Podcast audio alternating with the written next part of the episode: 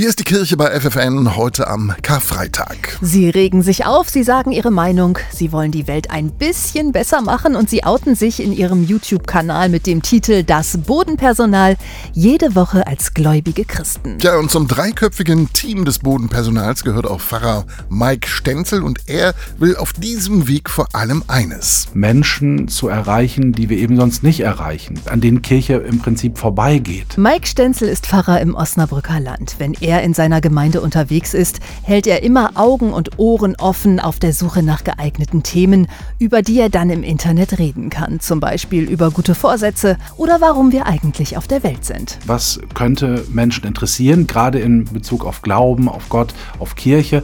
Und da versuche ich dann drauf einzugehen. Urs von Wulfen vom Bodenpersonal wird dagegen regelmäßig ein bisschen lauter und setzt frommen Sonntagspredigten auch gerne mal was Kritisches entgegen. Überhaupt diese ständige Floskel, alles wird gut. Pah, das ist Quatsch. Oft genug wird eben nicht alles wieder gut. Wenn man schwer krank wird oder verlassen wird, kann das vielleicht wieder gut werden, aber oft genug passiert das nicht. Und er hat auch zum heutigen Karfreitag seine ganz eigene Meinung. Wenigstens ein Tag, an dem ich nicht stark sein musste. Wenigstens ein Tag, an dem Leid Leid bleiben durfte, ohne dass mit Zuckerguss gleich Trost drüber gekippt wurde. Unkonventionell, lustig und persönlich, so will das Bodenpersonal rüberkommen.